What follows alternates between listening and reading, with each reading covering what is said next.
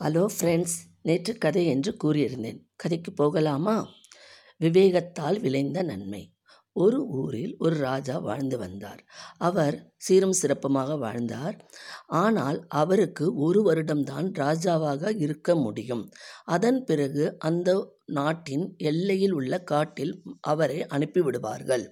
இருந்தாலும் அந்த ராஜா பதவிக்கு ஒரு வருடம் வாழ்வதற்கு நீ நான் என்று போட்டி போட்டு பலர் வந்தனர். அந்த வருடமும் அந்த ராஜாவின் பதவி இன்றோடு முடிவடைகிறது. அதன் பிறகு அந்த பதவிக்கு யாரை செலக்ட் செய்வது என்று மந்திரி யோசனை செய்தார். நாட்டு மக்களிடம் தண்டோரா போட சேவகர்களையும் அனுப்பி வைத்தனர் அப்பொழுது அந்த ஊரில் இருந்த இளைஞன் கதிர் என்பவன் தான் ராஜா வாழ்க்கைக்கு வருவதற்கு ஆசைப்படுகிறேன் என்றான். அப்பொழுது ஊர் மக்கள் அவனிடம் கூறினர் உனக்கு வயதான பெற்றோர்கள் இருக்கின்றனர். உனக்கு எதுக்கு இந்த விபரீத ஆசை? நீ ஒரு வருடம் கழித்து காட்டிற்கு சென்று விடுவாய். அங்கு கொடிய மிருகங்கள் இருக்கும். உன்னால் அங்கிருந்து தப்பித்து வர இயலாது என்றனர். இருந்தாலும் கதிர் எதற்கும் கவலைப்படவில்லை. நான் வருகிறேன். என்னை மந்திரியிடம் அழைத்துச் செல்லுங்கள் என்றார். அதுபடி கதிரும் அரண்மனைக்கு சென்றான்.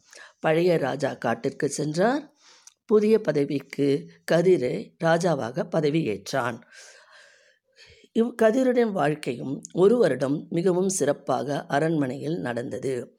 இறுதியில் கதிர் காட்டிற்கு செல்ல வேண்டிய நாள் வந்தது. அவன் மந்திரியிடம் என்னை காட்டில் கொண்டு போய் விட்டுவிடுங்கள் என்றார். அதற்கு மந்திரி கூறினார் இதுவரை எவ்வளவோ அரசரை நான் கொண்டு போய் காட்டில் விட போகும்போது அவர்கள் மிகவும் வருத்தத்துடனும் வேதனையுடனும் அழுது கொண்டுதான் செல்வார்கள். நீ இவ் நீங்கள் இவ்வளவு சந்தோஷமாக இருக்கிறீர்களே அதற்கு காரணம் என்ன என்று நான் தெரிந்து கொள்ளலாமா என்றார். அதற்கு கதிர் கூறினார் நான் இங்கு ஒரு வருடமாக ராஜாவாக இருக்கும்போது எல்லாமே என்னுடைய கண்ட்ரோலில் இருந்தது. நான் விருப்பப்படி என்ன செய்யலாமோ செய்தேன்.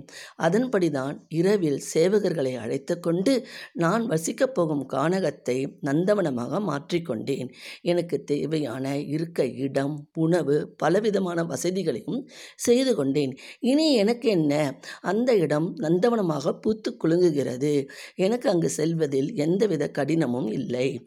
இனி என் பெற்றோரையும் அங்கு அழைத்து செல்வேன். இனி உமதுபாடுதான் திண்டாட்டம். எல்லோருக்கும் இந்த விஷயம் தெரிய வரும். பிறகு நீ நான் என்ற அரசு பறவைக்கு போட்டி போடுவார்கள். நீர்தான் கஷ்டப்படுவீர்கள். யாரை ராஜாவாக தேர்ந்தெடுப்பது என்று.